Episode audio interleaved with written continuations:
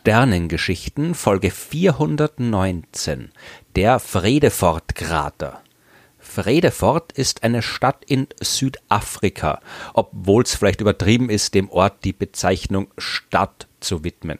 Dort wohnen nur ein bisschen mehr als 1000 Leute, aber trotzdem ist Vredefort in der Provinz Freistaat, circa 126 Kilometer südlich von Johannesburg gelegen, sehr berühmt nicht äh, weil dort irgendwas für den Rest der Welt Bedeutsames vorgefallen ist. Die Stadt wurde ja erst 1876 gegründet und nimmt eine Fläche von gerade mal 17 Quadratkilometern ein.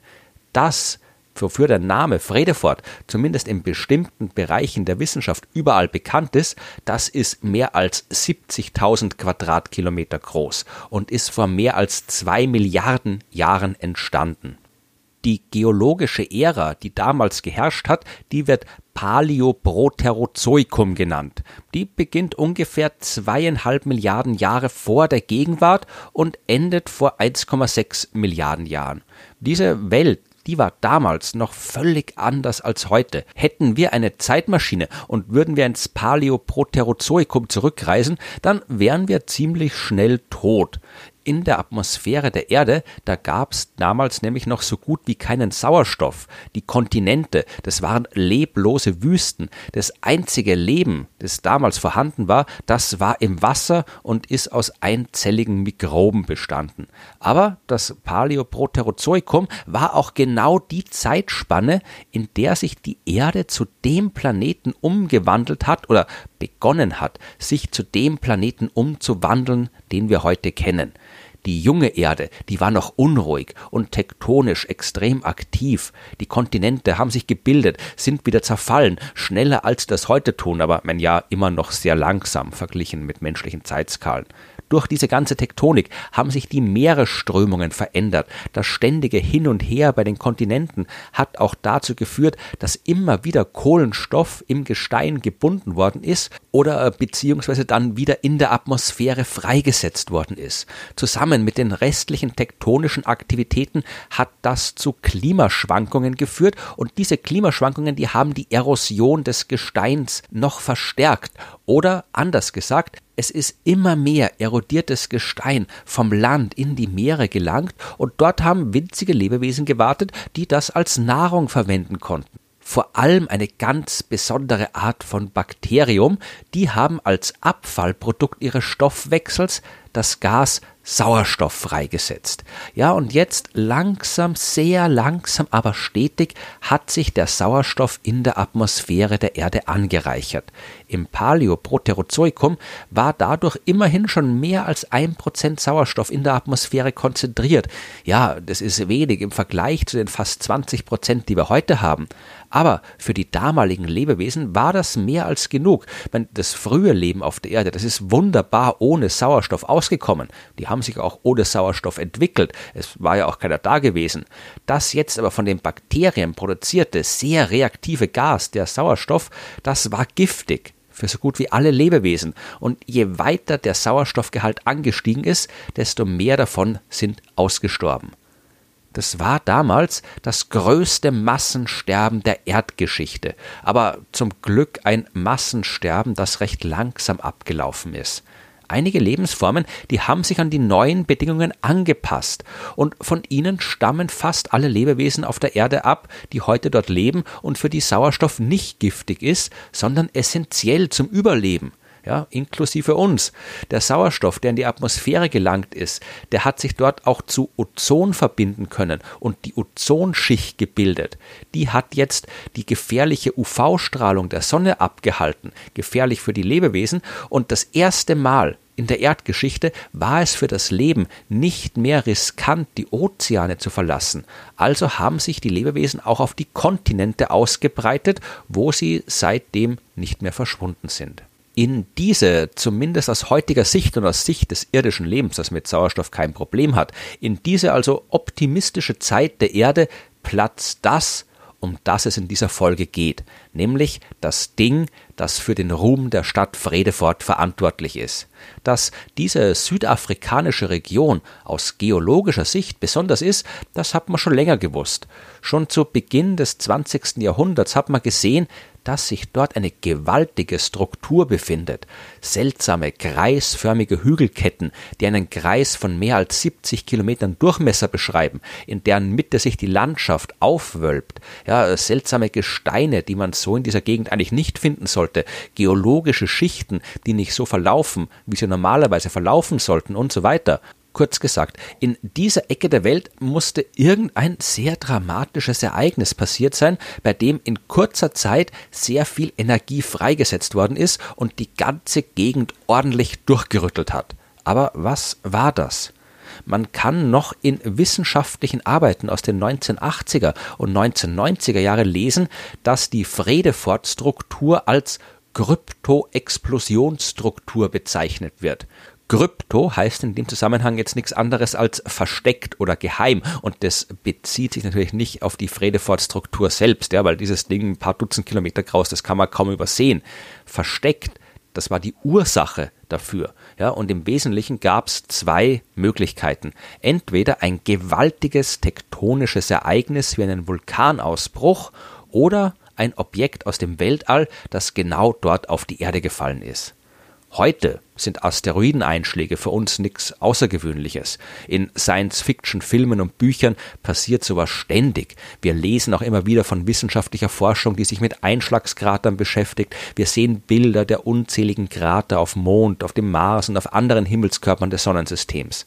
Aber man darf nicht vergessen, dass man tatsächlich lange Zeit davon überzeugt war, dass große Einschläge auf der Erde so gut wie nicht vorkommen können bei der Geburt der Planeten in der Frühzeit des Sonnensystems, ja, da war sowas möglich, aber heute nicht mehr. Nicht seitdem sich alles wieder beruhigt hat und der Planet sich gebildet hat. Die paar Krater, die man zweifelsfrei auf der Erde sehen kann, ja, das müssen Vulkankrater sein oder die müssen bei extrem seltenen Ereignissen entstanden sein.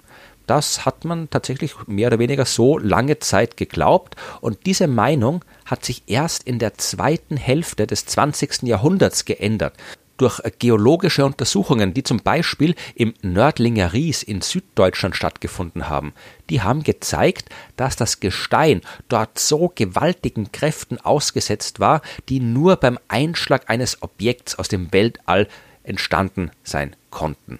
Und dann hat man in den frühen 1990er Jahren den Chicxulub-Krater in Mexiko gefunden, der vor 65 Millionen Jahren entstanden ist und konnte nachweisen, dass die Folgen dieser Kollision ein Massensterben verursacht haben, bei dem unter anderem die meisten Dinosaurier verschwunden sind ab da hat man dann akzeptiert, dass Asteroideneinschläge auf der Erde während ihrer ganzen Geschichte vorkommen und vorgekommen sind. Und mit diesem neuen Blick auf die Dinge hat man dann auch in Fredefort eindeutige Hinweise auf einen außerirdischen Ursprung gefunden. Aus der Kryptoexplosionsstruktur ist der Fredefort-Einschlagskrater geworden im Gestein der Umgebung, da hat man Strahlenkegel gefunden, also Bruchflächen mit einer ganz speziellen Form, die nur bei den enorm hohen Drücken entstehen, die ein Asteroideneinschlag zustande bringt. Im Jahr 2014 hat man auch eine ganz spezielle Form von Gestein entdeckt, das sich bildet, wenn Magma aus dem Erdinneren langsam abkühlt. Eine Datierung hat gezeigt, dass dieses Gestein 2,02 Milliarden Jahre alt ist, also genauso alt wie der Fredefort-Krater selbst. Das Gestein muss sich also gebildet haben, als nach dem Einschlag dort ein richtiger, regelrechter Lavasee gebrodet hat. Heute können wir halbwegs rekonstruieren, was damals passiert ist. Ein Brocken aus dem All mit einem Durchmesser von 10 bis 15 Kilometern muss auf die Erde geprallt sein das sagt sich so einfach, aber was bei so einem Ereignis tatsächlich passiert, ist für uns eigentlich unvorstellbar.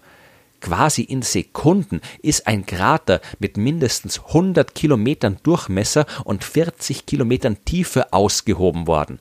Ein Stück der Erde, 100 Kilometer weit und 40 Kilometer tief, ist aus dem Planeten geschlagen worden. Oder besser gesagt, ist schlagartig pulverisiert worden in das Loch, das da entstanden ist, da hätte man mehr als vier Mount Everests übereinander stapeln können. Und wenn man einen Deckel auf das Loch drauflegen will, dann müsste der mehr als doppelt so groß wie die Insel Mallorca sein. Dieses gewaltige Loch, das blieb jetzt aber natürlich nicht lange bestehen, das hat sich rasch verformt.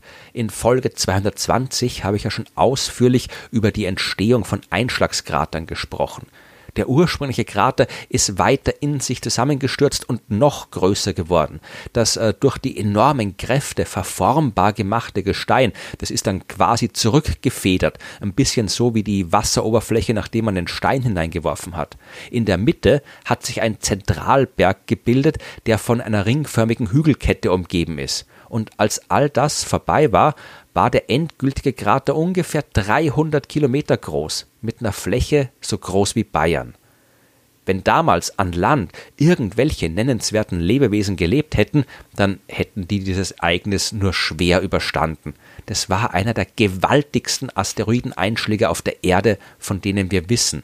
Selbst in Grönland und in Russland hat man noch Material gefunden, das damals in Südafrika in die Luft geschleudert worden ist aber zum Glück war das Leben damals winzig und vor allem im Ozean und hat dort weiter Sauerstoff produziert. Die Erde selbst hat diesen Treffer ebenfalls weggesteckt und im Lauf der Zeit haben Erosion und neue geologische Ablagerungen den Krater abgeschliffen und verdeckt. Heute kann man den nur noch aus der Luft erkennen oder wenn man vor Ort mit geologischen Kenntnissen und sehr aufmerksam spazieren geht. Wir haben Glück, dass wir den Fredefort-Krater überhaupt untersuchen können. Viele kleinere Krater, die sich in der Vergangenheit der Erde gebildet haben, die sind durch Erosion komplett verschwunden. Und äh, viele ältere Krater als Fredefort ebenfalls, obwohl in der noch tieferen Vergangenheit der Erde vermutlich noch größere Brocken auf unserem Planeten gefallen sind. Derzeit bleibt Fredefort aber noch an der Spitze, zumindest was die Größe angeht. Er ist der größte bekannte Einschlagskrater der Erde und immerhin noch der zweitälteste.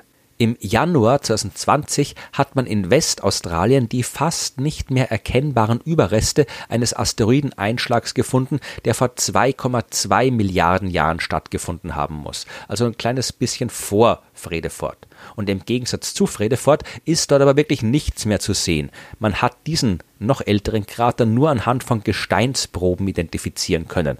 Aus der Luft oder auf Satellitenbildern sieht man gar nichts im Gegensatz zu Fredefort, der trotz seines Alters von oben betrachtet immer noch recht beeindruckend ist und uns eindrucksvoll daran erinnert, dass wir in einem dynamischen Sonnensystem leben, wo ab und zu sehr große Steine vom Himmel fallen können.